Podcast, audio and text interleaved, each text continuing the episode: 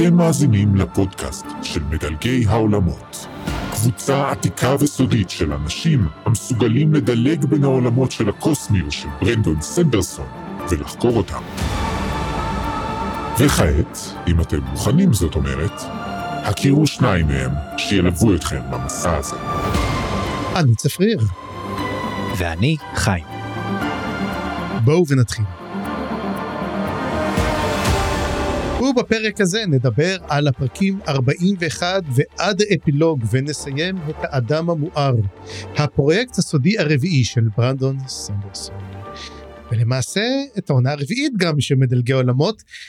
וזהו זה, הגענו לסוף אה, וקיבלנו המון תשובות, הרבה תשובות לא קיבלנו. נכון. אה, קיבלנו מין הרבה דברים שנדבר עליהם על הספר הזה ויהיה לנו לדבר ואנחנו גם בסופו של דבר אנחנו גם לא רק זה שניתן ציון לספר אנחנו ניתן ניתן בעצם את הספרים לפי הכי טוב ופחות זאת אומרת ראשון שני שלישי רביעי מקומות לפרויקטים הסודיים של סנדרסון. אז זה יהיה ממש ממש בסוף אבל לפני שנתחיל עם כל הטוב הזה חיים בוא תספר לנו מה קראנו השבוע. בהחלט מקווה שאני אעשה לזה צדק. אז מה קראנו הפעם? באיש המואר. אחרי שהתגברו על הסכנות הרבות ושרדו את המעבר הבלתי אפשרי מעל רכס ההרים האיום, בני ובנות משואה החליטו שנמאס להם להיות נרדפים וצריך להביא את הקרב לסינדר קינג. וכך הם מביאים את התותחים הכבדים, literally, ותוקפים את יוניון בקרב על המחסה האגדי שחיפשו. מלא אקשן וקרבות ממלאים את הזמן עד שמגיעים לאותו מחסה מסתורי מתחת לאדמה בדיוק כשהמצב מתחיל להתנהל לרעתם. שם הם מגלים לדאבונם שחששותיו של זליון התממשו וזו רק ספינת מחקר סקדריאנית ולא מקום שיוכלו להתחבא בו לתמיד. רוחם נשברת. זליון נשאר לנוח קצת ושוקל הצעות עבודה חדשות ותוכניות בריחה ישנות, כאשר הוא מבין שהמסוענים הולכים למות כולם. וכאשר נוסף לזה גם הגילוי שאפשר להטעין את ליבות החמה, הוא מתעשת ומחליט לעזור להם. אבל בשביל זה הוא צריך להילחם בסקדריאלים קצת בקרב אינטר קוסמירי מגניב. אוקס צריך להקריב את עצמו ולתת לו לזמן שאול את כוחותיו הישנים.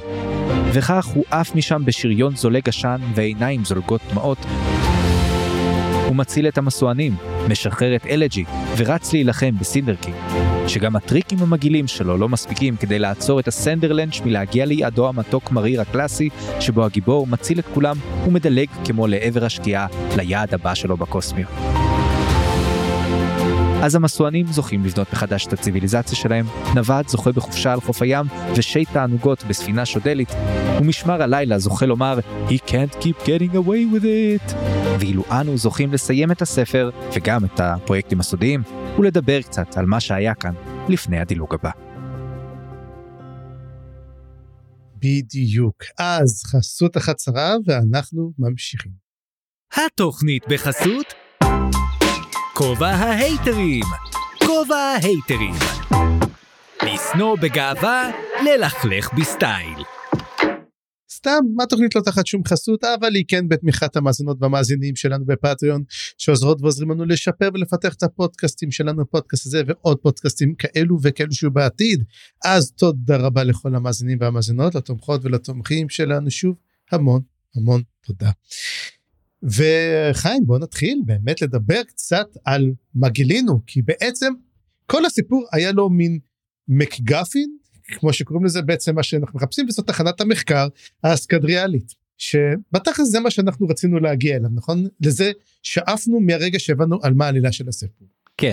והם מצליחים להגיע אליו הם זאת אומרת הם מצליחים לעבוד בתכלס על הסינדר קינג הסינדר קינג לא מוכן אבל אנחנו מבינים שהם מבינים שהוא הולך לשם יש איזשהו סיפור הם מצליחים להבין איפה בעצם התחנת מחקר ומה שקורה נכנס לשם זליון ומתחיל לתחקר אותם. ואנחנו מגלים באמת שזליון צדק. זאת אומרת זו באמת חללית מתחת לאדמה שהיא בעצם תחנת מחקר של אותם סקדריאלים שאין פה מספיק מקום. זאת אומרת זה לא זה לא המפלט שכולם חשבו. זאת אומרת זה לא הפתרון שהם אמרו אותם ומה קורה. אנשים פשוט עושים מחקר יש להם אתה יודע זה מין עכשיו משהו פה כן מעניין. קודם כל הסקדריאלים זה אנשים שבאים מהעולם של הארפילאים והם אה, נמצאים בעצם במסדר שקוראים לו הטיימטלרס אוקיי שזה משהו שאני רק רוצה לומר אנחנו מדברים על זה עכשיו זה לא לא יודעים. לא ידוע לנו על זה משהו זה לא משהו ספוילרי כרגע. כן זה כל כך ספוילרי שאפילו מי שקרא את הפילים לא יודע שקיים כזה דבר. מהמם. עד כדי כך אנחנו נמצאים בעתיד. זאת אומרת זה ממש אחד אם אנחנו לוקחים את רצף הזמן של סיפורי הקוסמיר הוא נמצא בעתיד הרחוק מאוד. כן. אז זאת אומרת אנחנו עוד אפילו לא הגענו לנקודה הזאת אבל כן מדבר שהטיים טלרס הם מין חלק אנחנו מבינים שהם חלק ממלחמה ויש מלחמה שהיא מקיפה את כל הקוסמיר אבל הם ניטרלים הם יושבים ובעצם מקדישים את עצמם למדע ולחקר ולמעשה לא כלום למרות שזה לא אומר הם כן חלק הם פשוט הם חלק מהסקדריאלים כן. פשוט הם אומרים שהם לא עושים את זה אבל הם לגמרי כמו הם אתה יודע כמו אריה 51 של הסקדריאלים או משהו כזה. נכון הם בעצם שייכים לזרוע הצבאית אה, אבל הם תחנות מחקר לגמרי זאת אומרת זה מדענים אבל כל מה שהם לומדים בעולמות האחרים עשוי לשמש את הסקדריאנים במלחמה הזאת אנחנו לא יודעים איזה מלחמה ואיזה סוג של כמו שזה נראה בדרך שבה הם מתחקרים את נווד ומנסים להבין מה קורה שם. זה נראה שהם לא מנהלים איזושהי מלחמה ממש עוינת כלפי נגיד רושרים לפ- לפחות איך שהם מדברים איתו זה נראה כאילו מדובר על משהו שהוא יותר כמו מרוץ חימוש כזה או מלחמה קרה כזאת ככה זה מרגיש כרגע או שיכול להיות שיש אה, זה תלוי מי ויכול להיות שיש faction ים כאלה במלחמה הזאת. בדיוק העניין הוא פה מה שאני חושב הוא שיש בעצם בכל עולם יש איזה שהם factions ויש את אלו שלא מעורבים במלחמה ולא רוצים קשר אליה. אז למשל הטיינטלס אומרים אנחנו לא חלק מהמלחמה.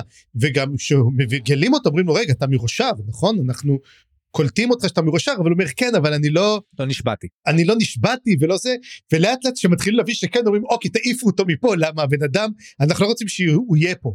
למה um, הוא נמצא מפקשן אחר ואנחנו לא רוצים. ובאמת יש את הקטע המגניב הזה של uh, מרוץ חימוש שכל אחד מנסה עכשיו אנחנו יודעים שבסקדריאל הטכנולוגיה היא סופר קופצת מהר וזה משהו שאנחנו כבר יודעים מהספרים והם רואים שבעצם הסקדריאלים הם עדיין ממשיכים יש להם את הקטע הזה שהם קופצים ומנסים תמיד למצוא עוד ועוד ועוד ועוד והם מנסים לגרור את זה הלאה. למה זה בים הספוילר? נדבר גם למה זה קורה.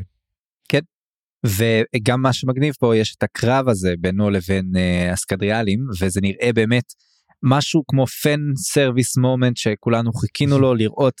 um, uh, אתה יודע כוחות שונים uh, ספרים שונים של סנדרסון uh, נלחמים אחד בשני. מי ינצח? בחור מרושאר או בחור מסקדריאל? כן. ואני חושב שזה די נחמד שהוא הכניס את זה פה. שוב אני לא יודע כמה זה אומר למי שלא קרא את הספרים הללו אבל לדעתי זה משהו שלגמרי מהמם. אפשר להבין שהוא מגניב ושסנדרסון הכניס אותו פה כי הוא מגניב. כן האמת הספר הזה גם נדבר בסוף הוא כולו fan service אחד גדול והוא מהמם. נדבר על זה אבל זה מה שקורה בעצם ואז מבינים שבעצם אחרי שהתחנה הסקדריאלית היא לא יכולה לעזור אז באמת ה- the greater good אומרים הבנו שזה ככה תודה על התקווה שנתת לנו אבל אנחנו עכשיו נלך ונמצא את הדרך שלנו כלומר הם מבינים שהם הולכים לקראת הסוף והם גם הולכים והם נכנעים בפני הסינדר קינג זאת אומרת הם מבינים שאין להם כבר דרך אחרת.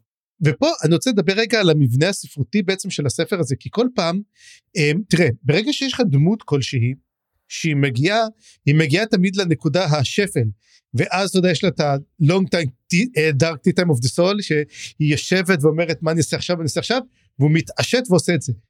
וכבר הייתה לנו את הנקודה הזאתי אבל היא חוזרת עוד פעם. נכון והפעם היא קצת יותר עמוקה. אני חושב שהיא מחלחלת אליו עד שלבסוף הוא כאילו ממש שבור פה.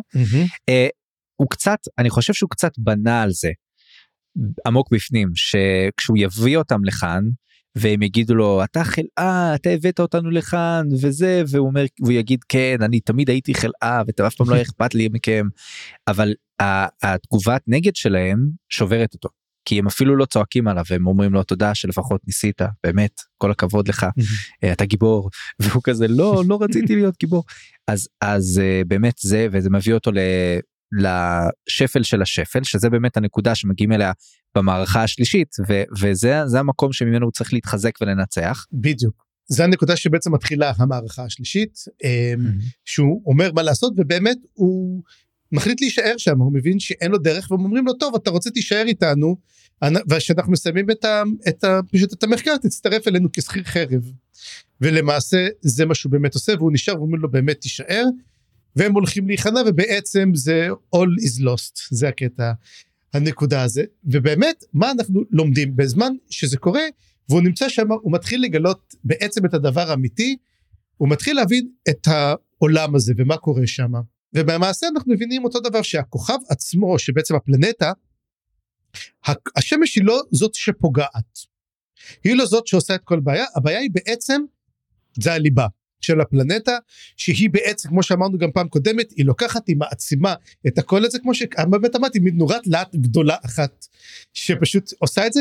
ובעצם פה מעלים פה נושא של פיזיקה. וזוכר שאמרתי לך שיש לו בטוח מישהו לפיזיקה שמדבר איתו ובסוף הוא מודה לו גם כן. כן כן יש בתודות. בתודות את זה אז אסטרופיזיקאי מה זה היה? אסטרופיזיקאי כן זה מישהו כזה שהוא התייעץ איתו ובאמת נורת ליבון איך היא עובדת וזה כל הקטע שבעצם החום לא נוצר בעצם שאתה מעביר חשמל כי זה קל אלא ההתנגדות שאתה מפעיל היא זאת שיוצרת את החום ואת, ואת הכוח אמ, ככה אמר אדיסון בשביל בעצם לגרום לזה שנורות ילכו כפות כדי שיצטרכו לקנות נורות ולא, ולא תהיה לנו נורה שפועלת לנצח. אמ, זה חלק גם כן אומרים אבל גם כן זה נכון שברגע שאתה עושה התנגדות ולמעשה למה הליבות קיימות כי הנשמות לא רוצות בעצם להתקלות ולכן ההתנגדות שלהן יוצרת את הליבה. מה שהופך את הנושא הזה לנוראי אם אתה מבין בתכלס שזה it's much worse כאילו זה לא שכאילו הן מקריבות את עצמן אלא הן לא רוצות להקריב את עצמן ולכן יוצרת בעצם הליבה הזאתי. אבל אז הם אומרים לו או במידה מסוימת אני אומר שזה פחות נורא זה כאילו הם, הם מקריבים את החיים שלהם אבל הנשמה לא מוקרבת הנשמה נשארת אלא אם כן אתה באמת מכלה אותה אחר כך את הכוח שבה. אמ, אני לא יודע אם כשמטעינים את הליבה מחדש זאת הנשמה שם נשארת אני לא יודע אם נשאר שם משהו בנשמה הזאת בעצם mm-hmm. אז אולי אתה צודק כי יש בזה משהו אבל זה שהשמש נקלטת בליבה אחר כך הכוח ההשקעה נקלט בליבה mm-hmm. אנחנו לא יודעים מה זה הכוח הזה זה כנראה לא אותה נשמה ש... שיצרה את ההתנגדות הנשמה אולי התקלטה באמת כמו שאתה אומר. Uh, בקיצור זה טיפה מורכב לי כל הסיפור פה אבל זה בהחלט תיאור יפה ו, ונוח מה שסנדרסון עושה. כן. מסביר לנו אה אתם יודעים כמו שיש נורות לאט אצלכם ככה זה בעצם עובד פה וההתנגדות זה העיקר וזה למה הכוח של השמש זה לא האור שהיא מקרינה אלא הזרם הזה שעובר ממנה לליבה ואז דווקא בהתנגדות נוצר החום אה, זה הכל אה, הגיוני פתאום למי שמבין קצת בפיזיקה או עכשיו או אידיוטים כמונו שמסבירים להם את זה לאט. אה, זה כן. מאוד לאט תודה. כן ואז בעצם למעשה הם אומרים תשמע אה, כאילו ואומרים הם מקריבים את עצמם ואז הם כאילו הם מגלים את זה אומרים תשמע לא, בתכלס לא צריך להקריב אותם. כי מה? כי אתה יכול הרי יש להם את היכולת להעביר חום ולהעביר חום מתברר זה להעביר חלק מהנשמה או בעצם חלק מה, מההשקעה שלהם. כן. אני לא חושב שזה הנשמה אלא חלק מהשקעה. זאת השקעה יתרה. כן. אנחנו יודעים שאפשר להשיג יותר השקעה ממה שיש לכל בן אדם אינהרנטית. לכל בן אדם יש אינהרנטי בנשמה סוג של השקעה, אבל ככל שיש, יש כאלה שיכולים לקבל יותר, וזה מופיע בהרבה ספרים של סנדרסון, אבל אני חושב שכבר אמר, דיברנו על זה גם פה. נכון. ומה קורה? אומרים, אתה בעצם לוקח קצת מההשקעה, שם אותה, ובעצם ההשקעה הזאתי היא מספיק יכולה להתנגד וליצור את הליבות. זאת אומרת אתה יכול להטעין את הלבבות ככה. זאת אומרת באמת הלבבות שנוצרו בעצם זה באמת באמת הנשמה אבל אפשר להטעין אותם אתם לא צריכים ליצור חדשות. ואז אומר להם רגע הם לא צריכים להקריב אנשים הם יכולים בתכלס להשתמש בהשקעה ולהטעין אותם כאילו זה לא כמו פלאפון אתה חושב שהיה לך פלאפון וכל פעם שנגמרה הבטריה אתה צריך לזרוק אותו ולקנות חדש. אז לא אתה יכול להטעין אותו. הוא אומר ולמה לא אמרתם להם את זה? הייתם עושים אבל מה הם אומרים את התירוץ של אה, תירוץ סטארטרק זה פריים דירקטיב אסור לנו להתערב בתרבות אסור לנו לשנות אותה אנחנו רק צופים מהצד אנחנו לא עושים כלום כאילו תעזוב כאילו וזה כזה ניתוק. כן. וזה קצת אה, קצת אני רוצה להגיד שסנדרסון עושה פה קצת משהו עלינו על הקוראים כי אנחנו לפעמים קוראים את הספרים של סנדרסון ואנחנו קוראים ואתה יודע ואנחנו מסתכלים על הכל כמבט נורא נורא אקדמי. אתה יודע במיוחד אלה שקוראים ומכירים את כל הקוסמיר והם קצת כמו אותם סקדריאלים שהחוקרים אומרים אה נו אנחנו בוא נראה איך המערכת איך המערכת אה, קסם החדשה עובדת וזה ואפשר לעשות ככה ויש להם תיאוריות וזה ואז הוא אומר רגע למה לא תגידו כאילו אנחנו לא מתערבים בזה אין לנו את היכולת ובאמת זה קצת איזה קצת קריצה עלינו אני חושב. אני חושב שסנדרסון שובר פה כמה מוסכמות. כי בעצם בזה שהוא פותח בעצם את כל האופציות האלה, זה הרי לופול גדול ומוכר. שאתה אומר אם בעולם של הקוסמיר יש כאלה יצורים חזקים שיכולים להצ... בעולמות שלהם לשנות את הכל ויש לך עולמות שהם לא מתקדמים כל כך מה קורה כשיש את ההתנגשות ביניהם? אמ, אז באמת אחת הגישות יכולה להיות כמו הפריים דירקטיב אני חושב שסנדרסון מראה שלא.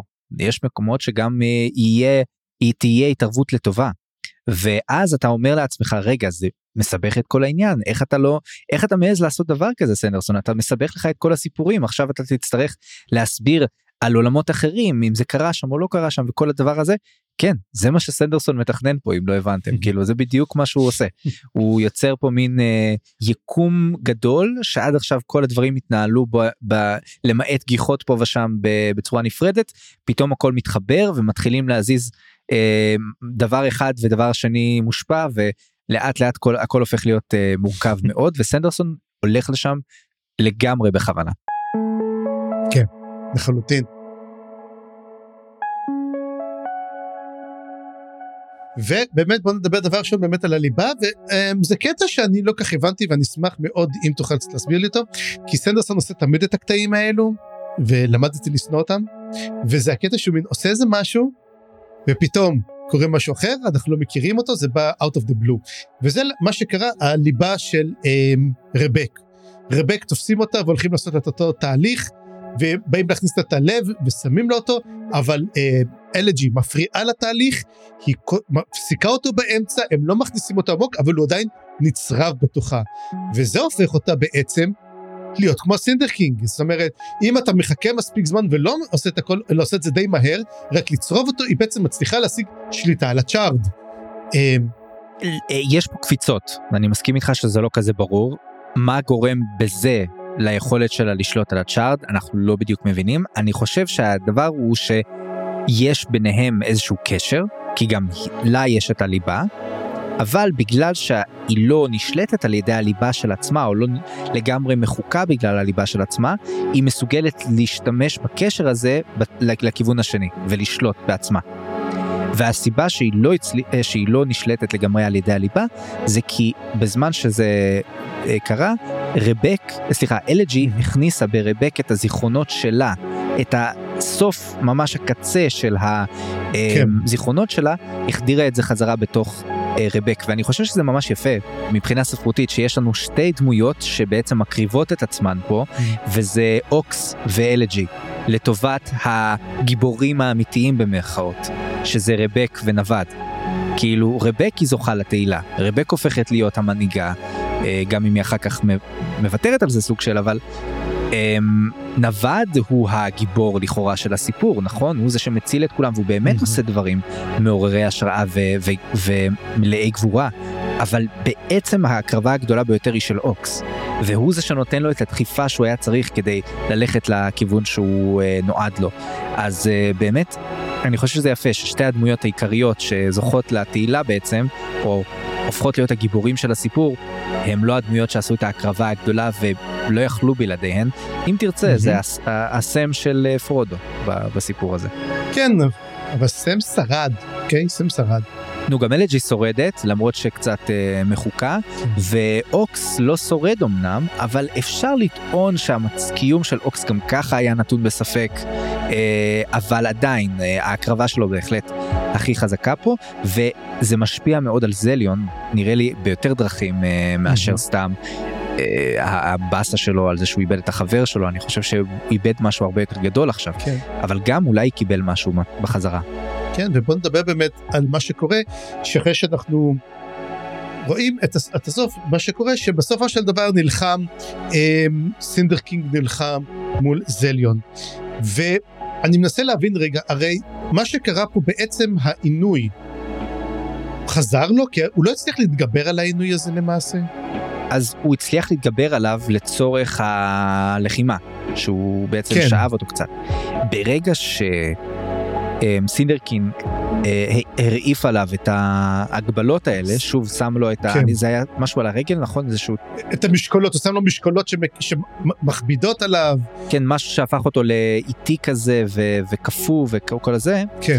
ברגע שהוא הביא אותו לנקודת השפל הפיזית, לנקודת השפל הנפשית כבר היינו בה, אבל עכשיו הוא מגיע לנקודת השפל הפיזית, וזה קלאסי לקרב סופי מול הבוס, נכון? גלדיאטור, בוא נגיד שזה היה למען גמרי גלדיאטור. נכון? אז אם אנחנו מגיעים למצב הזה, דווקא מתוך השפל שלו, מה בעצם הוא מבין? יש לו תובנה שהעינוי הכין אותו לזה. זה בדיוק בשביל, לשם מה העינוי הזה נוצר, שדווקא בתור מי שלא יכול להילחם חזרה, שם הוא מוצא את הכוח שלו, והכוח שלו הוא זה שהוא יכול לשאוב חזרה את החום ואת ההשקעה שיש לסינדר קינג, ב- מכיוון שהוא כבר בין העולם הזה. כן. וזה משהו שלא לא חשבו שאפשר לעשות, ובאמת אי אפשר לעשות אותו, אלא אם כן יש לך את העינוי. העינוי נותן לו להיות ניזון מההשקעה בכל מיני עולמות אחרים כנראה. כן. ובגלל שהוא בן המקום הוא מצליח לעשות משהו שבני המקום הרגילים לא יכולים לעשות, וזה באמת לשאוב את הכוח ממישהו אחר. כן, ובאמת זה מה שקורה בסופו של דבר לסינדר קינג אחרי שעושים לו את זה. אגב, היה גם קטע שרציתי להגיד אותו לפני זה, שמדברים על הסינדר קינג עצמו, ואתה יודע, ובאמת הנבל, ובאמת נדבר אחר כך על היותו נבל, אבל שהסקדריאלים אומרים לו, אתה יודע, שאומרים לו, רגע, הוא צריך לפרוץ את הדלת, מה איתו, אם הוא צריך או לא צריך, הוא צריך כבר מזמן. אתה יודע, כאילו זה מה שהיינו צריכים לנות עליו, שהוא, הם בעצם לימדו אותו איך להפוך להיות הסינדר קינג. ואז נשאלת השאלה, האם זה באמת כמו ה Prime Directive? או שיש פה משהו הרבה יותר אנושי והרבה יותר פשוט על... לא, לא אכפת להם, הם, הם נותנים, הם פשוט אומרים, אנחנו הולכים להיות פה, אתה תעשה מה שאתה רוצה, פשוט תן לנו להיות פה, כאילו, כל מין גנגסטר כזה, אז הוא אמרו להם, אמרו להם, טוב, תעשה את זה. הם אופורטוניסטים. נכון. הם משתמשים ב... ברודן של העולם הזה כדי להגיע למטרות שלהם, לא אכפת להם שהוא רודה בעמו, לא אכפת להם. נכון. לכן זה לא פריים דירקטיב, זה יותר כמו אה, משהו, אה, אתה יודע, לא, לא, לא, לגמרי, הם לגמרי פיראטים, הם לגמרי כמו פיראטים, הם כן. ממש, הם סתם אומרים פה פריים דירקטיב, אבל הם ממש לא. אין להם שום, הם שום דבר, איך להגיד לך את זה? איזשהו מורל גבוה. הם בסך הכל, הם עושים את זה למען עצמם. וזה באמת, הם לא מצטיירים טוב. לא, לא, האמת היא, אף אחד לא מצטייר טוב בעתיד, עתיד זה עד, עד, grimdark, עתיד מאוד מאוד אפל, אה, מה שאומר לי, אוקיי, הולך להיות מגניב. ובאמת נגיע לאנטי קליימקס הגדול בשבילי, שזה היה משמר הלילה, שהיינו אמורים לקבל מהם משהו, ואנחנו קיבלנו גורנישט. אנחנו קיבלנו אותם בפרולוג, באפילוג, סליחה. קיבלנו אותם רק באפילוג, וקיבלנו אותם לכמה שניות, ו... כן, לסצנה קלאסית של uh, הגיבור של הספר, של הספר הבא או הסרט הבא, שמופיע לרגע, אתה יודע, נבל, נבל קומיקס קלאסי. כן, זה, זה, טאנוס, זה, טאנוס, זה, טאנוס שפותח, זה טאנוס שפותח אומר, I'll do it myself, זה בדיוק היה זה. נכון, נכון. זה, זה, זה היה after credits פשוט, ואני שונא את ה after credits האלו, שזה עשוי רע, שזה עשוי טוב אני אוהב. זה היה מין להראות טפח ולכסות טפחיים אז ככה, קודם כל מה אנחנו כן למדנו? דבר ראשון, זה אנשים של סרנודי. זה בעצם מה שקורה לסרנודיז בעתיד, זאת אומרת אם ראינו מה קרה לסקדריאלים שהם יהפכו להיות כמו מין מדענים כאלו שהולכים ומחפשים בכל מיני מקומות, בעתיד אנחנו רואים שהסרנודי הפכו להיות שכירי חרב, למרות שאנחנו גם ראינו שהרושרים הם מאוד מלחמתיים כל הזמן עדיין מדברים על המלחמתיות שלהם והם שהם שכירי חרב. אני רוצה לחזק אני עד עכשיו שדיברת אני לא הייתי בטוח שהם ממש מטרנודי עצמה חשבתי שהם אולי מאיזה כוכב דומה וזה אבל מה אנחנו יודעים על בני משואה שהם הפציפיסטים. הם אלה שעזבו את טרנודי כי הם לא רצו להילחם. ארגו mm-hmm. יש לך את הפלג שכן רצו להילחם שנלחמו אחד בשני בסוף הם הפכו להיות כנראה משמר הלילה. והתגלית הכי מעניינת לגביהם זה באמת הקטע הזה עם השיידס שהיה מפתיע מאוד. לא, הם אמרו כבר שיש להם שיידס ש... שנלחמים. אמרו אפילו שאתה מת אתה ממשיך להיות במשמר הלילה. כן אבל חשבנו שזה אולי מתים אני חשבתי אולי מתים חיים אבל לא זה פשוט שיידס. Mm-hmm. שזה מגניב לאללה וזה אתה יודע זה פותח כל כך הרבה אופציות ואז בסופו של דבר יש עוד אחד אה, יש את הסגנט הדרקון והוא הולך לאדמירלית ועכשיו האדמירלית היא כמובן זאתי שלא רואים את השם שלה ואני אומר לך זה מישהי שאנחנו מכירים. כנראה. כנראה ואין לי כל כך יש לי כמה תיאוריות לגבי מי זאת יכולה להיות האדמירלית אבל נשמור את זה לים הספוילרים כאן... אולי. נשמור את זה לים ספוילרים אבל כן היה לה דבר מגניב והיה לה את ה-continuity chain שזה נשק ואני חושב שזה כל כך מצחיק כי בעצם אני חושב שזה קשור למישהי כי יש לו אחת האנשים אצלו שעובדים אה, היא בעצם אחראית ל continuity שיש לו רצף עלילתי וזה בעצם כמו השרשרת שהיא בעצם שומרת עליה ומצליפה כל פעם שהוא טועה והוא, והוא אומר מה יש לך בטח הוא אומר יש לך continuity chain כאילו את מצליפה בי כל פעם שאני טועה אז הוא הכניס את זה ככלי נשק. אהה מגניב. אני חושב שזו בדיחה אני לא יודע עכשיו בשאלה עצמה אמ, האם יש קשר כלשהו או שזה סתם בדיחה שהוא הכניס. אנחנו עוד לא יודעים כמה מחייב ה after credits אצל סנדרסון בספרים הפחות חשובים. תמיד מחייב הכל אצלו הכל אצלו מחייב. אז אז אני חושב שאם הוא יצר את ה continuity chain הזה עכשיו היא תצליף בו עד שהיא תהיה חשובה גם אם זה היה בדיחה בהתחלה. בכל מקרה איך היית מתרגם continuity chain? שרשרת אה, משהו עקביות המשכיות משהו. עקביות המשכיות משהו כזה כן. אמ, וקיצור כל הסצנה פה עם המשמר הלילה גם אותי כזה אוקיי היא הייתה כתובה נחמד. גילינו גם שהשם שלו שכחתי של הסגן ההוא שהיה בעצם מרגל. משהו in waiting truth in waiting משהו. Truth in waiting כן נכון.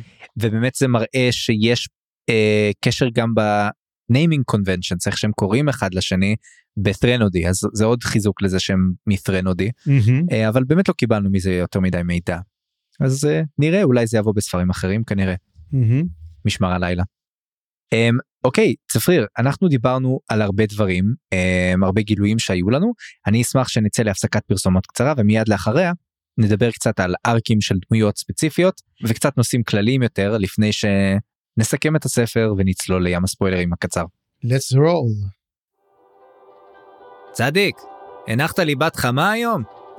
טעינת ליבות חמה היא המצווה החשובה ביותר לשמירה על עם קנטיקל. אז הקפידו להטעין לפחות ליבה אחת ביום, וסחו בברכת אדונלסיום על ראשיכם. תודה שחזרתם אלינו. ואנחנו ממשיכים עם סגירת קצוות וארקים של דמויות מסוימות. רציתי לדבר קודם כל על בני משואה. אני חושב שמבחינת סגירת קצוות של בני משואה, יש לנו סגירה די טובה. עם פתח אה, מאוד מעניין לעתיד. אמ, אז בעצם אלג'י שהיא ורבק נראה לי זה בני משואה הכי חשובים בספר. אלג'י אולי יותר מרבק קצת כי לאלג'י היה הרבה נקודת נקודות מבט בספר. שאלנו את עצמנו למה היא מקבלת um, את המוקד כששומעים את המחשבות שלה ועוקבים אחריה mm-hmm. זה כדי לתת לה את הזרקור כשהיא עושה את כל ה... כשהיא מצילה את אחותה וכל הדברים האלה ההתבחבשות הפנימית שלה מאוד מעניינת המעבר שהיא עוברת והיא מקבלת בעצם את הרידמפשן ארק הקלאסי. אני חושב שהרידמפשן ארק של נווד לעומת זאת הוא יותר uh, ניואנסי הוא, הוא יותר uh, מעניין. הרידמפשן ארק שלה לא רע כי היא גם לא דמות כזאת אה, הכי מרכזית אז זה בסדר שהיא עוברת משהו יחסית פשוט אבל היא עוברת רדמפשן ארק קלאסי היא מוכנה בסוף לג... ל... להקריב את עצמה בשביל אחותה היא מצליחה למרות שהיא לא לגמרי מקבלת את כל האישיות הקודמת שלה היא בונה לעצמה אישיות טובה וחדשה ו- ומאוד uh, מעניינת והיא הופכת להיות בעצם uh, סוג של גיבורה בסיפור הזה והיא מצילה את אחותה uh, ורבק הופכת הארק של רבק זה אני בצד, אני האחות הפחות אה, אה, דגולה ומוכרת ואהובה, ולאט לאט הופכת להיות המנהיגה. אבל הטוויסט שלה זה שלקראת הסוף, כשהם בעצם נפגשים עם העם, אה, היא בעצם מעבירה את, את ההנהגה חזרה לטובת הכלל ואומרת אני אהיה אחראית על הכוח הצבאי אבל אני לא רוצה שיהיה פה בעצם אה, רודן כזה או אחר ואני לא מוכנה להיות רודנית ובעצם מראה שהיא טובה יותר מסינדר קינג ודומיו. אז יש לנו פה בעצם מצד אחד היא ממלאת את התפקיד שלה ומסיימת את הארק שלה שהיא הופכת להיות מנהיגה אבל היא גם מראה לנו שבאופן פרדוקסלי בכך שהיא מוותרת על הרודנות היא בעצם המנהיגה הטובה באמת. כן וגם כמובן אה, היא הופכת להיות The Sunlit One, לא The Sunlit Man, לא The Sunlit Woman, אלא The Sunlit One. מה שמראה בעצם שקצת איזה משחק על מה קרה בסיפור הזה. אגב, מה שכן נחמד בתמונות, יש וואחד ספוילר, אם אתה מסתכל בכריכה האחורית, רואים אותה למשל, כסנליט. מעניין. כי זה, בספ... זה, זה התמונה האחרונה. כאילו הוא מקדימה והיא מאחורה. אז כאילו שזה מעניין לראות אם אתה נו, אני לא יודע מה איתך, אבל אני אף פעם לא מסתכל על כריכות. אה, לא זה, זה דיגיטלי אבל עדיין יש לזה את התמונות ואני אוהב להסתכל על התמונות אמ, ועדיין אז אתה רואה את זה בסוף אתה אומר אוקיי זה נחמד כאילו אמ, יש כאלה שאוהבים להסתכל קדימה אחורה אז הם יכולים לחטוף וואחד ספוילרים מהקטע הזה. אוקיי. ובעצם הן אה, מוכנות עכשיו לשלוט בצ'ארד, רק שהן לא רוצות לשלוט עליהן ככה, אלא הן ישחררו אותם לאט לאט, יהפכו אותם ליותר אנושיים, וייתנו להם את הבחירה בעצם אם להיות צ'ארד או לא. אני מניח שבשלב ההוא הצ'ארד ירצו להמשיך להיות צ'ארד אבל לך תדע. אמ, אבל בכל מקרה זה אמ, מהצד שלהם מהצד של המסוענים ככלל הם קיבלו את הטכנולוגיה האולטימטיבית כזאת שיכולה להעיף את העולם שלהם עכשיו קדימה מבחינה אבולוציונית כאילו מבחינה טכנולוגית וזה. אמ, ועכשיו יש סיכוי טוב שהעולם הזה שהוא מצטיין ב, אתה יודע, יכולות הישרדות גבוהות מאוד, וקצת, אה, אתה יודע, מין תושייה כזאת שהם יכולים בעצם אה, להתקדם מהר ולהסתגל, והם חיים בעולם מאוד מאוד עוין. זה שהם עכשיו קיבלו את הטכנולוגיה שתאפשר להם בעצם שפע, וסוף סוף להיות עם אה, אנרגיה זמינה ו- ושהם יוכלו בעצם להשתמש בה, יכול להיות שזה מה שייתן להם עכשיו בוסט מטורף קדימה, ואנחנו, יכול להיות שנראה אותם בהמשך, ב- בסיפורים ובעולמות הבאים, אה, משחקים תפקיד יותר חשוב בקוסמר, אני חושב שזה ממש אה, סביר שזה יקרה. אני חושב שזה קצת פחות אני חושב שזה קצת היה מין כל הסיפור הזה וכל הספר הוא מין slice of life כזה אמנם slice of life של דמות מטורפת אה, ו-OP בקטע הזה אבל זה עדיין היה slice of life שבא ללמד אותם משהו. ואנחנו באמת גם נדבר על זה אבל אה, אני חושב שבאמת אני, אני לא חושב שנראה בני משואה יותר. אני חושב שכן, גם אומרים גם כן גם בסופו של דבר גם אלו מדברים אומרים גם המשמר הלילה ואומר כזה מין הם לא כאלו חשובים תבין זה מין אז אני חושב שזה קלאסי, כן. אה, אז אני חושב שזה קלאסי שמתישהו בני משואה יתעמתו עם משמר הלילה, Hmm. ויהיה פה מין קרב של בני האור ובני החושך, ובעצם קרב משפחתי כזה, מאבק משפחתי על מי בני ת'רנודי האמיתיים או הטובים באמת. אמ, מהמם. שוב אנחנו צריכים לזכור שהם בכל זאת תרבות לא מלחמתית אבל זה שיש להם עכשיו את הצ'ארד וזה שיש להם עכשיו את היכולת לפתח את העולם שלהם אה, הרבה אני לא יודע אני חושב שזה לא יהיה מפתיע אם פתאום נפגוש אותם בהמשך. נראה נראה. ונדבר רגע על Cinder King. אה, תראה הארק של Cinder King אה, כמו שאמרנו נבל טיפוסי לא יותר מדי מורכב אין לו מגלומן כזה שקיבל קצת כוח והבין שהוא אה, יכול להיות בן אלמוות וחזק. ולא מעורר ומשתמש בזה בשביל העריצות שלו והוא מקבל סוף בדיוק כזה ואני קורא לזה סוף של נבל דיסני כמו למשל מה שקורה לסקאר במלך האריות שגם הנתינים הכי קרובים שלו אה, מפנים לו את גבם בעצם רגע סקאר מת?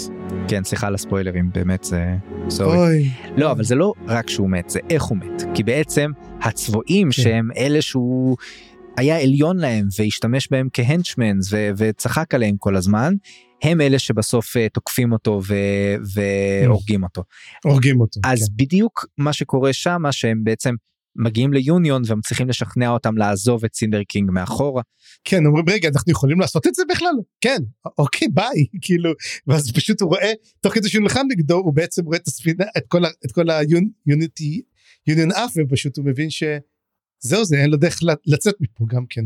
נכון וזה בדיוק אה, הסוף שלו ואתה יודע לא לא ציפיתי למשהו יותר מדי מזה אבל מספק מספק אה, יחסית אבל בוא נדבר רגע. על אה, הארק של אוקס ושל נווד שהיה פה ממש ממש מעניין אז אוקס ה- הטוויסט המעניין אצלו זה שבסוף הוא באמת היה האביר האמיתי כאילו זה היה הגג זה היה כאילו הראנינג גג שהוא כל הזמן מדבר על עצמו כהאביר והוא הנושא כלים שלי הוא הנושא שלי.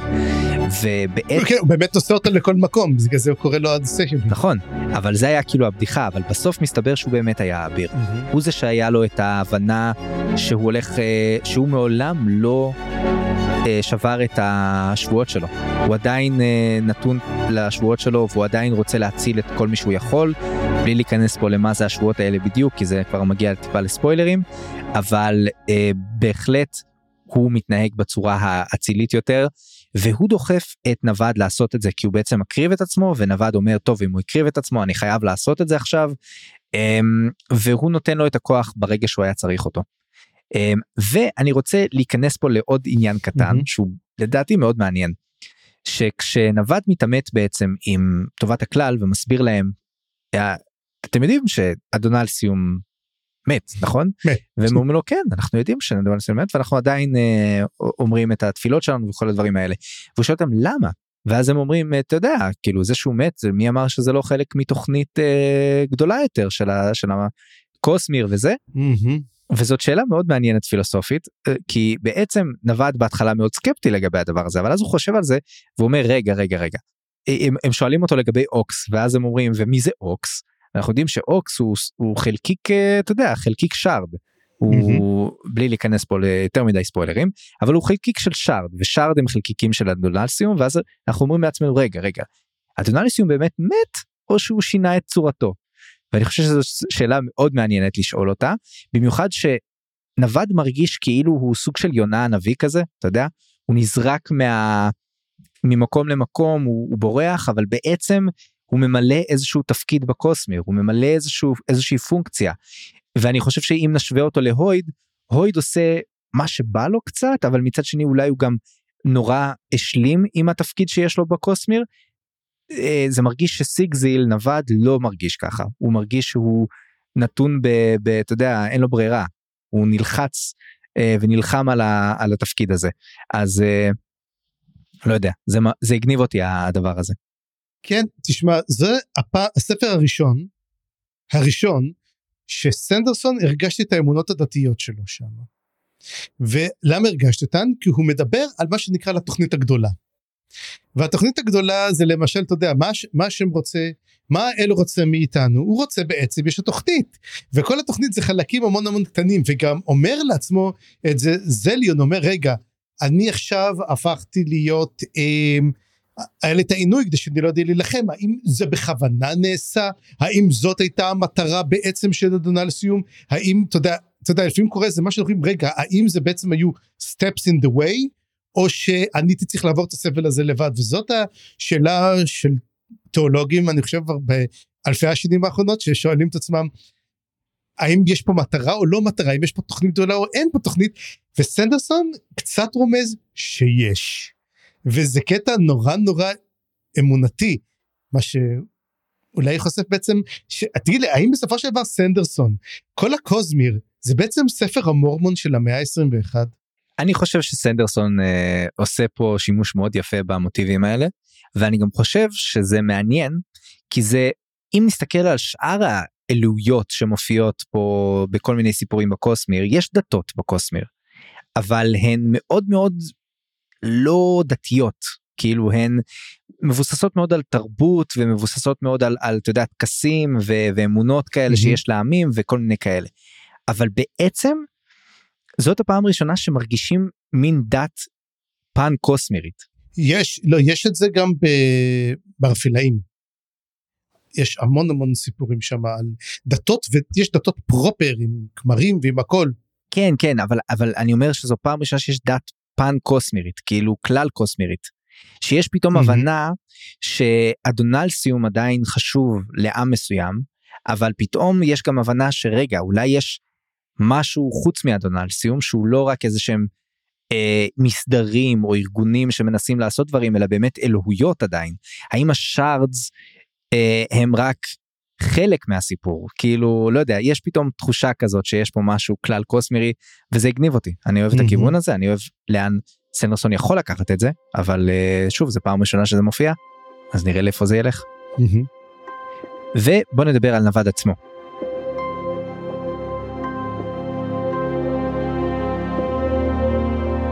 נווד ממשיך בעצם לברוח. זה ה... הוא, הוא חוזר לנקודת ההתחלה. הוא הגיע לעולם הזה כנווד, הוא ממשיך כנווד, מגיע לעולם אחר, אבל בהחלט עברו עליו כמה שינויים. קודם כל, כעת הוא לבד. הוא איבד את חברו למסע, השותף הכי uh, קרוב שהיה לו הרבה זמן, שזה באמת אוקס.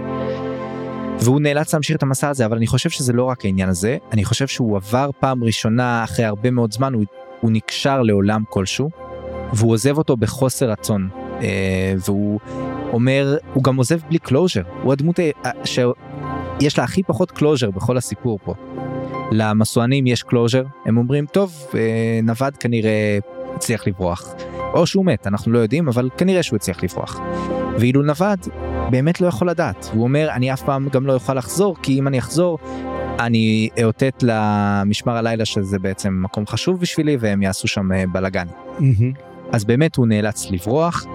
אמ, אז הוא ניצל, יש לו סוג של סוף מריר כזה, והוא מגיע לאיזשהו חוף ים בכוכב אחר, ואז מגיעה ספינה והוא מאותת לה, וזה באמת ספינת שודלים. ושודל זה כבר, זה עם שכבר הזכרנו בספר, בספר הקודם ביומי. בספר הקודם, נכון, ביומי. אבל אבל אנחנו לא נדבר עליהם נדבר עליהם ביום הספוילרים אין מה לעשות אסור לנו לדבר עליהם כולל איפה הוא נחת. כן, יש לנו בעצם, אה, צריך לדבר על העולם הזה, איפה הוא באמת נחת, ואת זה נשמור באמת לים ספוילרים. אבל אני רק כן אזכיר, כי זה כן משהו שדובר בספרים עצמם, גם פה וגם ביומי, ולא בספרים האחרים, זה ששודלים מגיעים מיולן, שזה אותו עולם של אה, מקורי של אה, הויד, שעל זה כן דיברנו. ו- וזה ליון. נכון.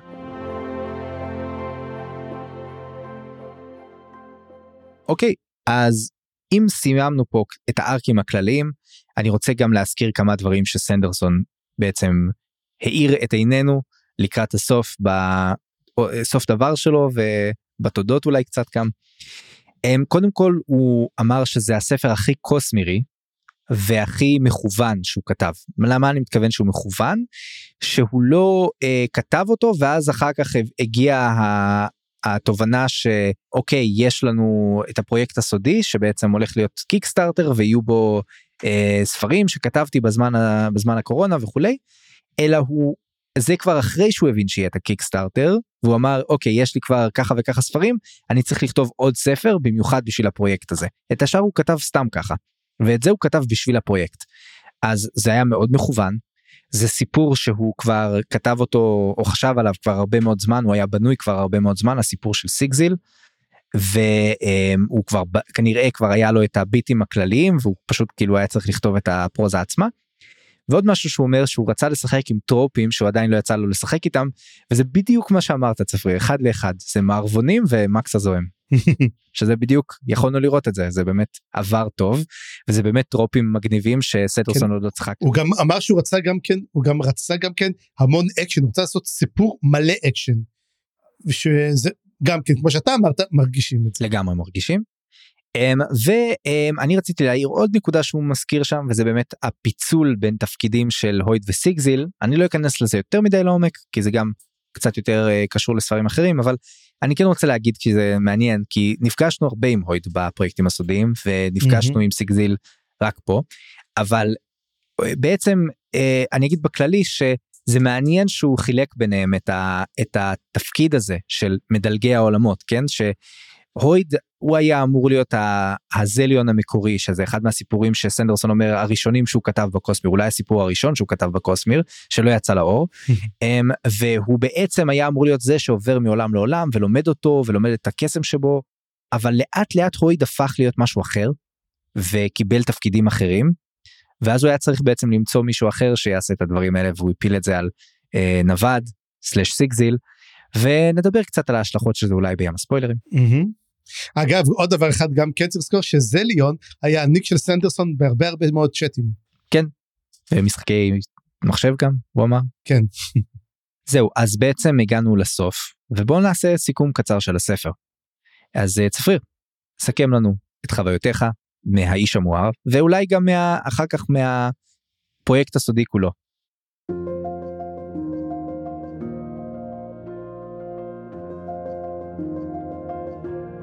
אז ככה בוא נתחיל בעצם לאדם המואר כי יש עליו כמה דברים.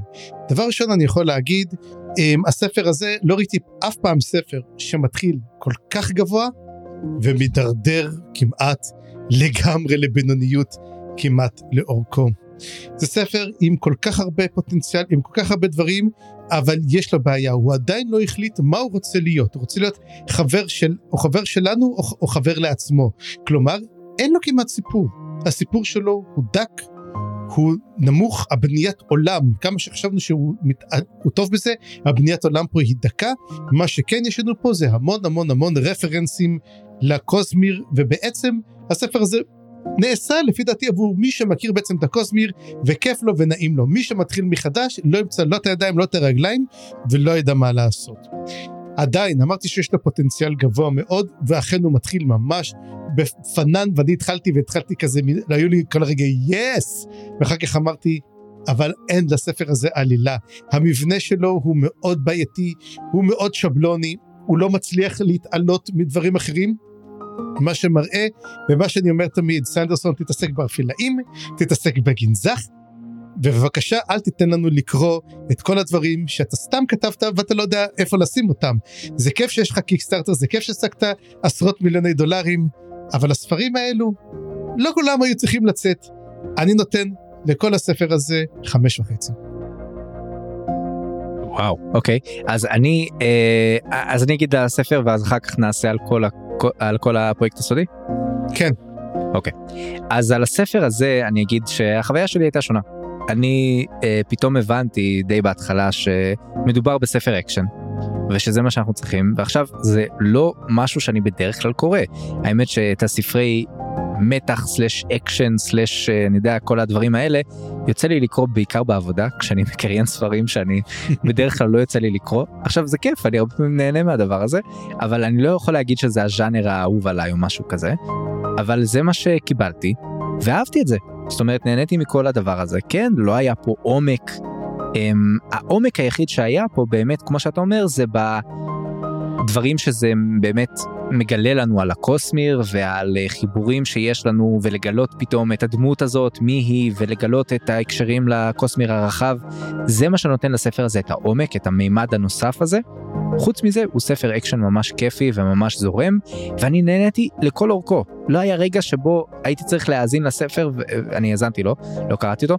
לא היה רגע שבו הייתי אמור להאזין לספר ואמרתי לעצמי אוף אין לי כוח. או וואי שוב נתקע ב-X. לא הכל זורם הכל מהיר הכל מגניב. לא הספר הכי עמוק בעולם אבל וואלה ממש נהניתי ממנו הייתי אומר uh, הציון שלי הוא שמונה וחצי. וואו. כן כן. וואו. והאמת אם כבר מדברים אני אני כבר אתחבר ל... בכלל לפרויקטים הסודיים שקראנו כן אני חושב שמה שאמרת מאוד הזכיר לי את התחושה שלי מיומי והצייר. יומי והצייר הרגשתי שהיה לו הרבה יותר פוטנציאל ממה שהיה לו ובסוף הרגשתי טיפה באסה. הרגשתי שהסוף היה כל כך אה, פשטני וכזה מוזר ולא יודע.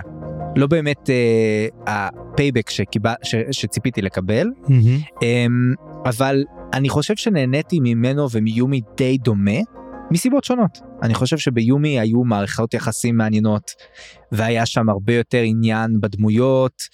למרות שגם שם הקאסט לא היה כל כך מעניין וגדול אה, אבל ובכל זאת היה קצת יותר מעניין. ופה היה פשוט יותר כיף. אז אני שם אותם די במקום דומה אבל מסיבות שונות ואני חושב שאני חייב לתת לטרס טיפ טיפה קדימות מעל שניהם Mm-hmm. אז הייתי אומר שמבחינתי אה, יש לי מקום ראשון זה טרס במקום השני יש את יומי והאיש המואר צמודים פשוט אחד ליד השני לא יודע אם זה הוגן לעשות דבר כזה. אם הייתי צריך בכל זאת לתת להם אה, אה, אחד קדימות לאחד מעל השני הייתי אומר שאני נהניתי מהאיש המואר טיפה קצת יותר מיומי בסופו של דבר. ובסוף אני אשים את במקום הרביעי את המדריך שהיה ניסיון חביב אני מאוד גאה בסנדרסון שהוא הרשה לעצמו לעשות אה, ניסוי כזה אבל בהחלט שהיה הכי פחות מעניין מכל הספרים שלו ולא יודע אולי הספר היחיד שטיפה התבאסתי שקראתי אחר כך. לא יודע. אוקיי? אז אני אתן את הסיכום שלי. Um, אני חושב שהפרויקטים הסודיים מראה לנו שאנחנו מוכנים לקנות כל מה שיש עליו את השם של ברנדון סנדרסון. עכשיו תבין אני מעריץ של ברנדון סנדרסון אני אוהב את הספרים של ברנדון סנדרסון אני מתרגם את הספרים של ברנדון סנדרסון אוקיי? זאת אומרת אני לא אגיד שאני סובל שזה קורה אבל יש הבדל ויש הבדל מטורף בין הספרים שנקראים הקנונים שלו סליחה הספרים שנקראים אם זה גנזך אורות השר ואם זה ערפילאים ואם זה אפילו וורברייקר אתה יודע מה נלך איתך עד הסוף לעומת הספרים האלו ונראה שלמעשה הם ספרים טובים הספרים ואני מאוד אוהב את הארפילאים ואני מאוד אוהב את הגנזך אני חושב שזאת יצירת מופת אפילו. הספרים האלו לעומת זאת זה דברים שהוא כותב בשעות הפנאי. אני לא יודע כמה עריכה הם עברו כמה קבוצות קריאה ואפילו הוא אמר גם לפעמים אין לי קבוצות קריאה פה. אני פשוט הוצאתי אותם כי בא לי ואנחנו אוכלים את זה. עד כדי כך אפילו שסנדרסון אפילו כתב שהוא הולך לעשות מין לונה פארק סנדרסון אם אתה ראית את ההודעה הוא ממש שחרר את זה עכשיו. הוא הולך להיות לו בעצם חנות ספרים שנראית כמו טירה ואתה יכול ויש שם גם אולם חתונות ויש שם כל מיני מאפיות ומין וואי וואי וואי וכל הכנסים שלו הולכים להיות שם. תשמע תגיד מה שתגיד כן. הבן אדם מפלצת פיננסית עסקית. הוא פשוט גאון גאון הבן אדם הזה. נכון. אבל אני לא אומר שהוא לא גאון אבל אני אומר הוא שאנחנו לא יכולים לקפוץ מעל הפופיק וזה בדיוק מה שהוא עשה. אנשים יבואו ויגידו תשמע ספרים טובים ספרים טובים. לא כולם. אני לא יכול להגיד שהספרים האלו הם ברמה סנדרסונית. אם הייתי קורא ספרים כאתה יודע סופר פנטזיה כזה או אחר לא בטוח שאני הייתי מתלהב גם או הייתי כן מתלהב. אני חושב שהספרים האלו עדיף לא היה עדיף עדיף היה שלא כולם היו רואים גם אור. עדיף היה שהוא היה אומר תשמעו. לא לא באמת. באמת? כן באמת. אני אגיד כזה דבר הספרים עצמם הם מאוד יפים פיזית. הם ממש מוצר מדף פרימיום שאני הייתי שמח לקבל אותו אפילו לא הייתי קורא. הם פשוט נורא יפים בכריכה קשה ויש להם ציורים מקסימים וזה באמת ספרים ברמת ההפקה הגבוהה ביותר שאתה יכול לעשות וזה כל הכבוד לבן אדם. באמת זה רמה אמ, איך אני אגיד לך את זה?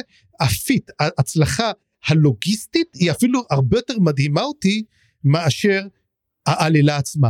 אני אתן עכשיו את הארבעה שלי אמ, בשביל שנבין כמובן במקום הראשון זה טרס ואי אפשר לדבר זה הספר לפי דעתי אולי היחידי שגם כן שווה אולי אפילו להוציא אותו בעברית. קשה לי להגיד על הספרים האחרים באמת שאני אגיד וואלה בלב שלם אני מוציא אותם. טרס הוא ספר שאני אפילו הייתי אומר מי שרוצה להתחיל לקרוא את הקוסמר תתחיל משם. ספר פתיחה נחמד הוא כיפי הוא חביב יש לו מערכות יחסים טובות יש לו בניית עולם שהיא כל כך מגניבה כי כל פעם יש לך ים אחר מה הים הזה עושה זה דברים שמגניבים אותך זה הרגיש כמו משחק מחשב הכי כיפי בעולם. זה היה ספר שאני לא אוהב YA וזה YA פר אקסלנס הוא היה כיפי. הוא לא היה מרגש הוא לא, לא היה לו את הריגושים לא היה לו את זה אבל הוא היה כיפי. אתה יכולת אשכרה ליהנות ממנו. כמו שאמרו הנסיכה הקסומה פשוט של סנדרסון וזה היה שווה. מקום שני אצלי זה יומי. למה יומי? כי אני חושב שלמרות שהעלילה לא הייתה משהו העולם היה נחמד וה, וה, וה, והסוף היה נו בוא נגיד לא כזה גרויסה יש לו את מערכות את כתיבת מערכות היחסים הטובה ביותר שיש. קשה מאוד בספר של 300 עמודים לתת לי מערכת יחסים טובה שמובנת שאתה יכול באמת להבין ולראות ולהגיד אוי אני רוצה שהם יהיו ביחד. וזה, וזה לא ספר רומנטי זה עוזר, שלא זה עוזר שהם אחד בתוך הראש של השני בתוך הגוף של השני. בדיוק כן אז כן אז תשמע אז זה כמו זה כמו your name אוקיי? זה הזכיר לי מאוד את your name וזה מאוד מאוד מזכיר את זה וגם name הוא מצוין ואולי בגלל זה גם אהבתי כי זה מזכיר זה קצת אני אומר את זה זה, זה האנימה של סנדרסון. זה סנדרסון כותב אנימה ככה זה ייראה ואתה יודע משהו זה נורא היה נחמד. אז היו לזה כמה דברים של שטויות והיו כמה זה והייתה תעלומה ולא הכל ענינו והחיבורים לקוסמיר היו מיותרים כל כך. ויכלת לעשות עם זה סיפור יפה לגמרי כמו אנימה שגם טרס דרך אגב לא היית צריך לחבר אותו לקוסמיר והוא היה טוב. ואולי זה בעצם האופן שבו אני אמרתי אם אני מנתק אותו מהקוסמיר האם עדיין נשאר לי סיפור אז באחד ושתיים כן. שלוש האדם המואר. אני יכול להגיד שזה הספר שהוא הוא רצה לתת כמה שיותר איסטר אגס ובסופו של דבר הוא אמר אה עלילה? אה, לא היום לא נכניס עלילה. אז זה נכון למשל שאם אנחנו מסתכלים על סרטים כמו מקס הזועם וניקח על האחרון של מקס הזועם של מילר עם תום הרדי לא עם מל גיבסון שזה סרט שכמה עלילה יש לו? אין לו. עלילה בגרוש אבל מה כן יש לו את ה spectacle. ואת ה spectacle הזה סנדרסון לא סיפק לי את זה. סנדרסון הוא לא כותב אקשן בוא נדבר דוגרי. סנדרסון יש סופרים דרך אגב שנותנים לך אקשן ואתה יושב ואתה אומר וואי זה גדול זה מגניב ויש כאלו זה מה שהם יודעים לעשות. סנדרסון עובד בצורה עדינה. סנדרסון יודע לתפור דברים לעשות דברים סצנות כאלו סצנות אחרות הוא יודע לתפור אותן יפה. סנדרסון הוא לא סופר של אקשן ואם כן הוא צריך עוד לעבוד. זאת הייתה ההתחלה. סצנות אקשן היו מבולבלות לטעמי לא ברורות לא מובנות פחות גרועות מהרבה סופרים אחרים שקראתי אבל אממ, עדיין סצנות אקשן לא היו. יכול להיות שהוא טוב בסצנות מלחמתיות. ראינו אותו עושה את זה בכישור הזמן. הוא כתב את הקרב האחרון. פרק מופתי פרק 37 הנהדר אבל הוא לא יודע לעשות את זה. בדברים קטנים אקשן הוא לא יודע עדיין. זה טוב שהוא שחק עם טרופים שונים זה טוב לו אבל למה אנחנו צריכים לשלם בשביל לקבל את הניסיונות שלו ואת הטיוטות שלו? עדיין לא הבנתי. ונלך לספר במקום הרביעי והאחרון שככל שאני יותר חושב עליו מבין כמה הוא היה גרוע שזה המדריך לקוסם החסכן בימי הביניים שהיה בושה. סליחה שאני אומר את זה אבל אני אני לא אני לא הייתי אם אני הייתי כותב כזה דבר הייתי מתבייש להוציא כזה דבר החוצה. וזה שסנדרסון כתב את זה אוי אוי אוי וזה מראה שזה תראה אני בטוח שהוא נהנה אני בטוח שהיה לו כיף המוצר עצמו נורא מצחיק ויש לך את כל הציורים הקטנים האלו שזה מקסים ויש את הפלאשי וזה מתוק תשמע אני הייתי מת הפלאשי של הקוסם חסן זה מגניב לאללה אבל זה לא ספר. Mm-hmm. לא מעניין, um, לא מובן, לא יודע מה הוא רצה להשיא שם, um, וכמו שאמר סנדרסון, ואני אקח את זה, אפס מתוך עשר, לא אהבתי. יפה. טוב תראה אני כבר לא עוקב בין כל הפודקאסטים השונים שלנו אצל מי נמצא עכשיו אה, כובע ההייטרים בינתיים אז אני, אה, גם אם הוא אצלי קח אותו אם הוא אצלך שמור אותו אני חושב שמגיע לך אמ, ואני אגיד שדבר אחד שלא התייחסתי אליו ואתה כן ואני רוצה להשלים זה שבסופו של דבר אם אני לוקח את כל הפרויקטים הסודיים האלה ומשווה אותם לספרים הקנוניים כמו שקראת להם לספרים האחרים של סנדרסון אני אהיה חייב לשים אותם די למטה ברשימה זאת אומרת אני נהניתי אני חושב מכל ספר אחר של סנדרסון שקראתי אה, יותר מהספרים האלה אה, עדיין נהניתי מהם. אגב אם אתה אומר את הדברים האלה אני חייב להגיד ש... טרס הוא ברמה אצלי אצל וורברייקר זה בעצם אותה רמה. אוקיי. אבל כל השאר זה, זה התרסקות. כן. אז אני אומר יש אני חייב להודות בזה כאילו אני נהניתי מכל ספר של אה, גנזך או ערפילאים כל הדברים האלה נהניתי ממנו הרבה יותר. וגם וורברייקר אפילו נהניתי יותר וכל הספרים שקראתי אני חושב לא חושב שהיה אחד שזה אבל אני חייב לומר שחלק מהספרים הגדולים של סנדרסון הם גם פיזית גדולים זאת אומרת הם גדולים הם ארוכים הם לפעמים נמרחים מאוד ואני רוצ, חושב שרוב הס, כאילו כל הספרים פה אפילו חוץ מאולי הקוסם החסכן שאני אשים אותו רגע בצד אם ניקח את השלושה שכן אהבנו יחסית הם הרבה פחות barrier to entry כאילו הרבה פחות קשה להיכנס אליהם הרבה פחות חלקים מרוחים הם פשוט לא מספקים כמו הספרים האחרים של סנדרסון הם לא נותנים לך את אותו pay off אבל הם בהחלט כיפים הם מהנים אפשר לקרוא אותם אה, די בקלות לא צריך לשבור את הראש לא צריך אה, אתה יודע לעבור דרך 300 400 עמודים של רק אקספוזיציה ו setup וכל מיני דברים כאלה שזה קורה בספרים של סנדרסון אז אני אומר אם זה המחיר אז לא אכפת לי שהפי אוף הוא נמוך יותר ולכן אני חייב לומר mm-hmm. שאני כן ממליץ עליהם ואני חושב שאם הייתי נאלץ להמליץ עליהם הייתי בהחלט מתחיל מטרס ויומי ואת האיש המואר הייתי אומר אם קראת הרבה סנדרסון תקרא את האיש המואר אם לא קראת הרבה סנדרסון שמור אותו לאחר כך ואולי אם תרצה תחזור אליו אם לא אז לא. כן עם זה אני חושב שאנחנו מסכימים אני רק אומר דבר אחד שלמשל אם אתה לוקח את העידן השני של האפילאים שזה ספרים קצרים 300 350 עמודים הם נהדרים. כן מסכים. ואתה יודע משהו? ויש שם פיי אופס מטורפים ב-300 עמוד זה מראה שהוא כן יודע לעשות את זה. הוא לא צריך לתת לך גנזך 1500 עמודים בשביל לעשות זה. שם הוא נותן לך פיי אוף שאתה בכלל בקתרזיס. אבל זה מה קורה זה ספר של 1500 עמודים. אני מקבל את זה. אבל בספר פתאום כשאתה מסתכל 300 עמודים ואתה אומר רגע אבל לא קרה שם כלום זה בעייתי. זה קצת מרגיש מריחה אבל תשמע אני כן אומר שאם הוא היה מקדיש עוד טיפ טיפה יותר זמן הוא היה יכול אני מרגיש קצת הספרים האלו הם רשט הוא פשוט כתב אותם עריכה 2 והוציא אותם. זה היה מין ניסיון כזה. כן. הם, לראות כמה אנשים יהיו מוכנים באמת אתה יודע לקרוא דברים שלו. הם, לי זה קצת מרגיש ציני וסליחה אני אומר את זה. זה קצת מרגיש לי ציני אבל כי אבל אתה יודע משהו אני למשל לגנזך חמש אני סופר מחכה לערפילאים החדש אני סופר מחכה שזה סיפור אחר לגמרי ונראה לי שבאמת אני קצת אתמקד יותר בסדרות האלו. אני לא אתחיל בסדר. לשחק ב Cytoverse וכל הדברים המוזרים האחרים שלו, שלא מצליח להתחבר אליהם. בסדר, אבל זה, זה אני יכול לקבל, אבל אני כן רוצה לומר שאני חושב שאנחנו לקראת שינוי פאזה. אם תרצה phase 5 או whatever של, אה, של היקום הקוסמירי, ובאמת, אה, אני חושב שחלק מזה זה הניסיונות האלה, שנותנים לנו מבט לעולמות שהם לא שווים אולי אה, טיפול כמו הגנזך או הארפילאים, הם לא חשובים כל כך בקוסמיר אפילו.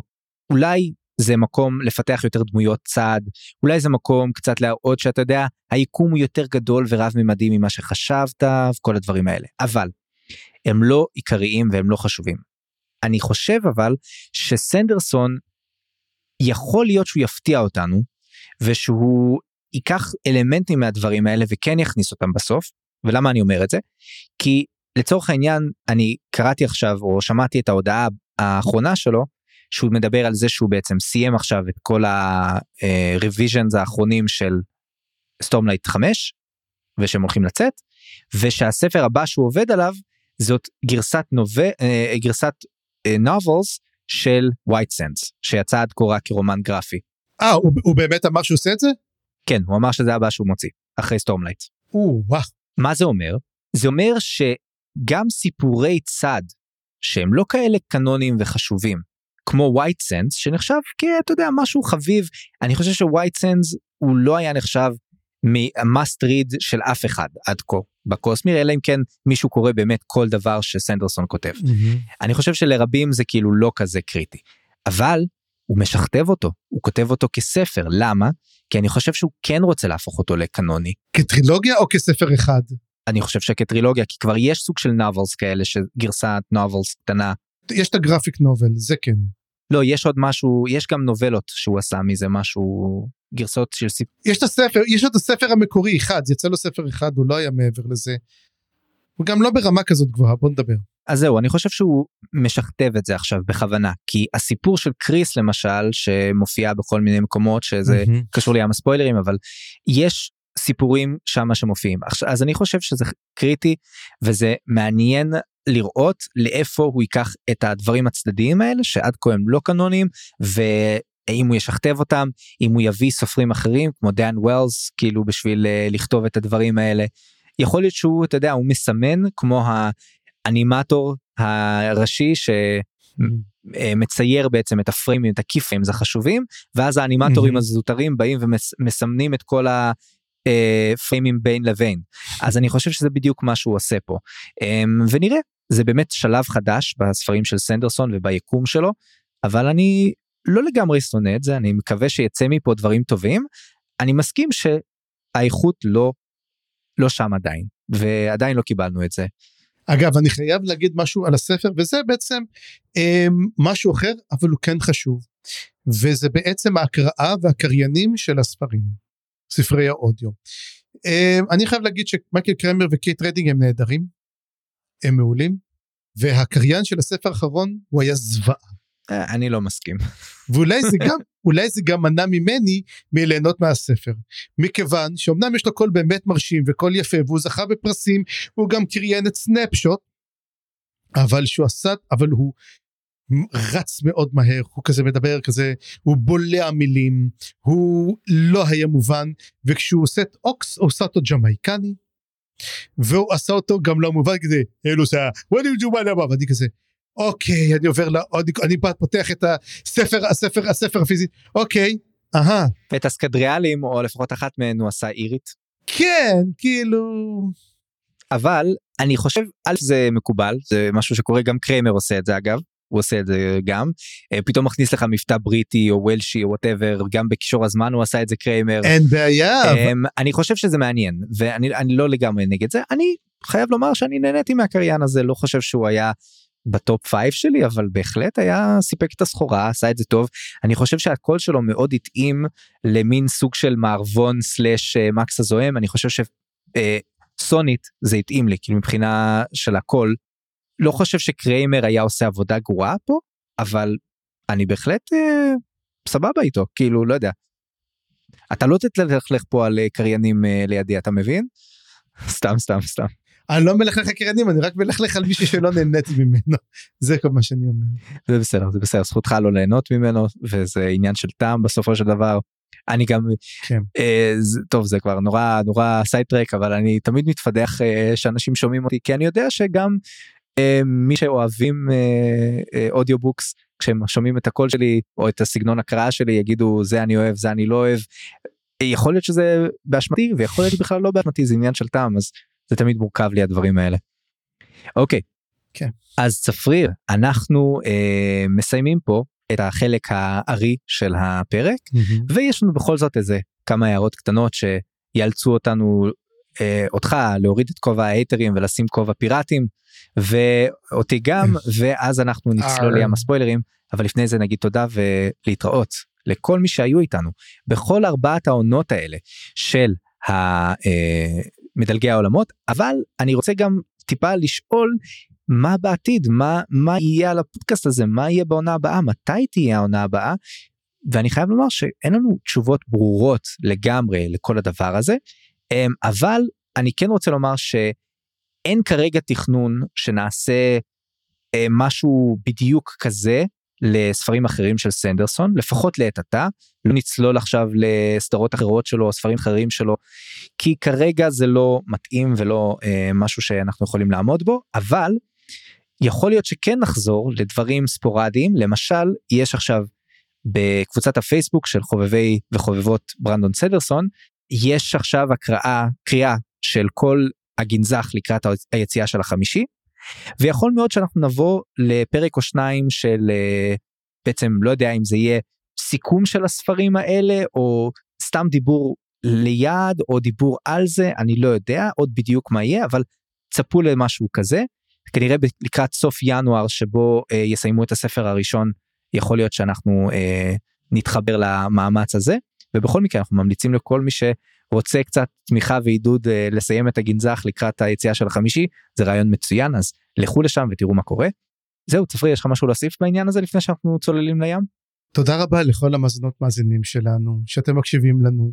אה, שני חבר'ה שאוהבים מאוד את סנדרסון באמת אוהבים את סנדרסון אני יודע שאני הייטר אבל אני פשוט מצפה ממנו איך, איך תמיד אמר לי אבא שלי תמיד אמר לי ממך ציפיתי לי יותר אז כן אותו דבר אה, את אשר תאהב תוכיח לא. זהו לגמרי ובאמת זכותנו אה, וזכות כל אחד להביע גם דברים שליליים אנחנו לא נגד ביקורת ולא נגד אה, הייטרים באינטרנט זה בסדר וזה חלק מהסיפור וגם צפריר שלנו אנחנו אוהבים אותו. Yeah. ואני רוצה גם רוצה שיהיה ספרים טובים רוצה שנדבר עליהם רוצה שגם נדבר על מה שאנחנו פחות אוהבים בשביל זה הפודקאסט הזה קיים ובשביל זה אנחנו אוהבים לייצר גם דיונים בפייסבוק. אז זהו תודה רבה לכם ואנחנו צוללים לים הספוילרים.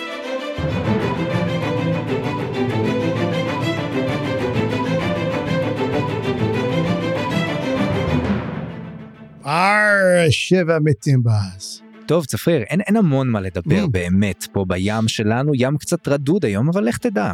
אמ, תשמע הגענו לסוף המסע הגענו לנמל אז ככה אין הרבה אנחנו נכנסנו לתוך הכוך שלנו. כן. שלא יגלו אותנו ספינות הבריטים. ובאמת אז מה, על מה אתה רוצה לדבר כי אין כל כך הרבה יש רק תיאוריות שאפשר לתת אבל אין כל כך הרבה מעבר לזה. רציתי לתת כמה הערות אז דבר ראשון אמ, קפץ לי העניין הזה של המסדרים של סיגזיל שאין לזה שום אזכור בגנזך כרגע של זה שהוא החליף מסדרים נכון ואנחנו כבר מגלים שיש לו שני מסדרים שהוא היה שייך להם נכון. אז כנראה הוא היה שייך אני חושב כמעט בטוח היה שייך ל... יחד עם קלאדין הוא היה שייך לשעותי השחקים. כן אני לא מכיר את השמות בעברית. הרוחות סליחה. כן. ווינדראנר זה שועטי הרוחות ועכשיו הוא שוברי השחקים אנחנו גילינו שאוקס היה איתו מהנקודה הזאת. נכון. האם אפשר להיות שניים? לא ראינו את זה, זאת אומרת האם יקרה איזה משהו בגנזך חמש שבעצם יקרה איזה משהו וישברו את כולם וכל אחד ייקח איזה משהו אחר? אני לא יודע, יהיה מעניין לראות את זה. זה גורם לי לחשוב על אולי אה, מין טווינבורניות כזאת כמו שיש בארפילאים בסבב השני. בעידן השני. בעידן השני שבאמת נותן להם כוחות uh, משולבים כאלה. אולי יהיה אנשים שיש להם שני ספרנים או דברים כאלה או שהפוך או שיש לנו בעצם משהו של איך אפשר באמת לעבור ממסתר אחד לשני? האם זה דורש זניחה של השבועות ולקחת שבועות חדשות? או האם זה דורש שהספרן ימות? או כל מיני שאלות כאלה. זה לפי מה שזה היה נשמע בספר הזה אני לא בדיוק הבנתי אבל זה נראה כאילו הוא עזב את זה מבחירה.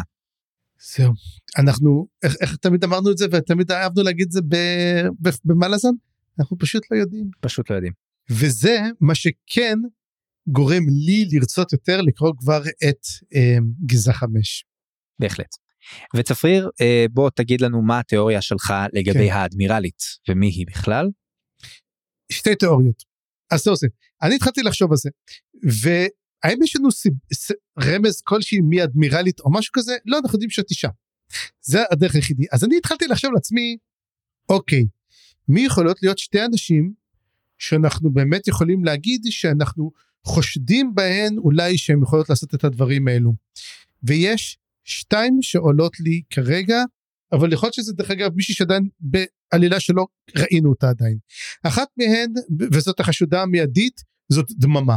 סיילנס. מונטיין, מי שאנחנו מכירים אותה מהסיפור הם, צללים לדממה. הקצר. הסיפורים הקצרים בסרנודי שהיא הגיבורה הראשית שמה ואני לא לא ספיילרים פשוט סיפור נחמד לא כזה ארוך תקראו אותו מאוד מאוד נחמד והיא שמה נמצאת והגיבורה הראשית שמה. זאת מי שאני חשדתי. כן. השנייה ואני חושש שאולי זאת היא אני מהמר על שי. ושי מי שלא יודע זאת הגיבורה של אה, נשמת הקיסר. אה אוקיי זה סיפור שאני קראתי אותו. אני חייב לומר שאני לא זוכר המון אני זוכר שהוא היה חשוב. הוא לא חשוב אבל הוא פשוט טוב. הוא פשוט סיפור קצר וטוב והאמת הפרס היחידי שקיבל עליו סנדרסון זה עליו. וזה גם uh, מתוך הארקנום אז מי שיש נכון. לו את הארקנום או מי שיקרא אותו כשהוא יצא לאור uh, מתורגם נכון? הוא אמור לצאת מתורגם מתישהו? הארקנום יהיה מחולק לשני חלקים. נשמת הקיסר יהיה דווקא בחלק השני שיצא אחרי uh, אתם טיזרים אבל אבל לא אבל אבל מה שיוצא יצא ההיסטוריה הסודית שזה כן חשוב אוקיי okay. אז הוא יצא. בסדר וזה בעצם מכסה את העניין הזה של האדמירלית. דבר נוסף אם יש לנו איזה תיאוריות אחרות לי כרגע אין עוד משהו כזה כללי מעניין חוץ מזה שאולי על הכוכב לכת שמגיע אליו אפשר לדבר עליו.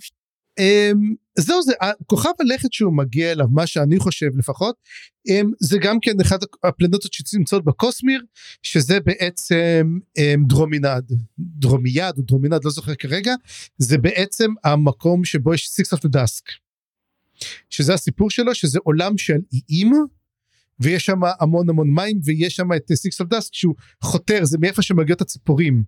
ותמיד יש שם את הסיפור על האנשים שלמעלה שאני אומר שאולי הם השודלים בעצם שהגיעו ולמעשה כמו בעתיד.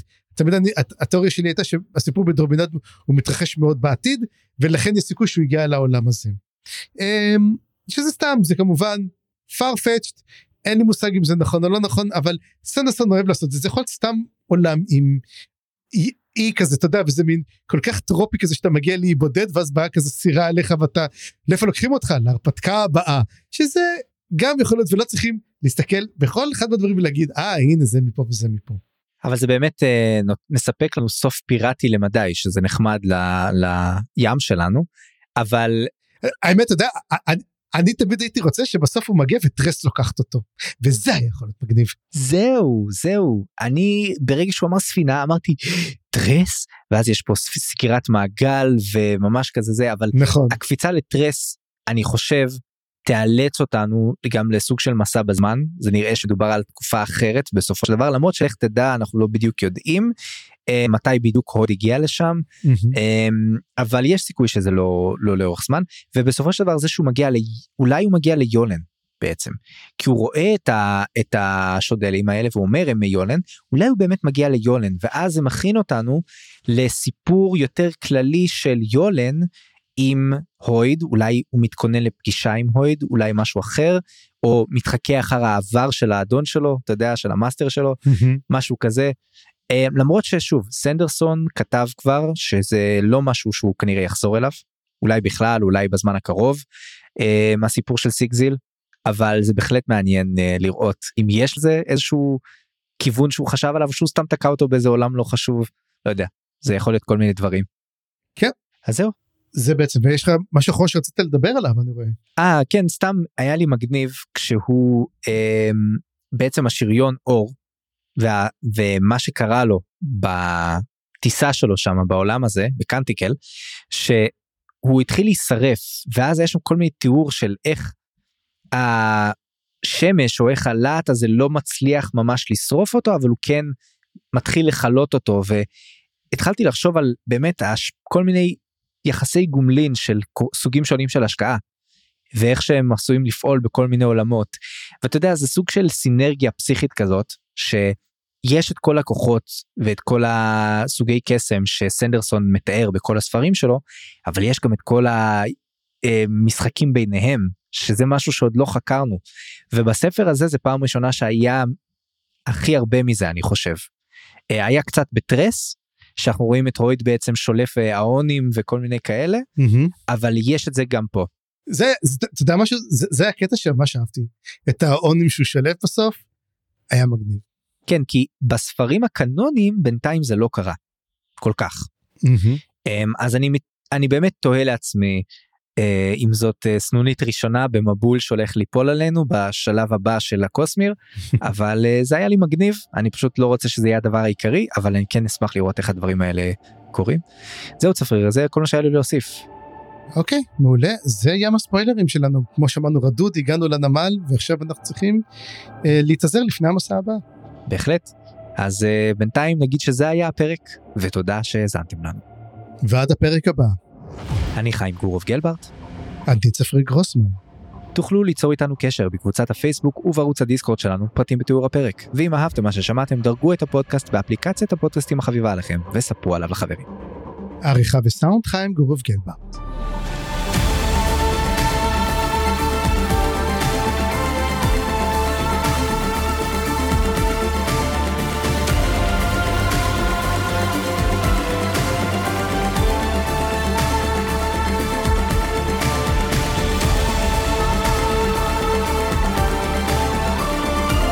מדלגים יקרים, אתם הולכים לעזוב את הפודקאסט הזה ולחזור לעולמכם המקורי. היכון לדילוג בעוד שלוש, שתיים, אחת.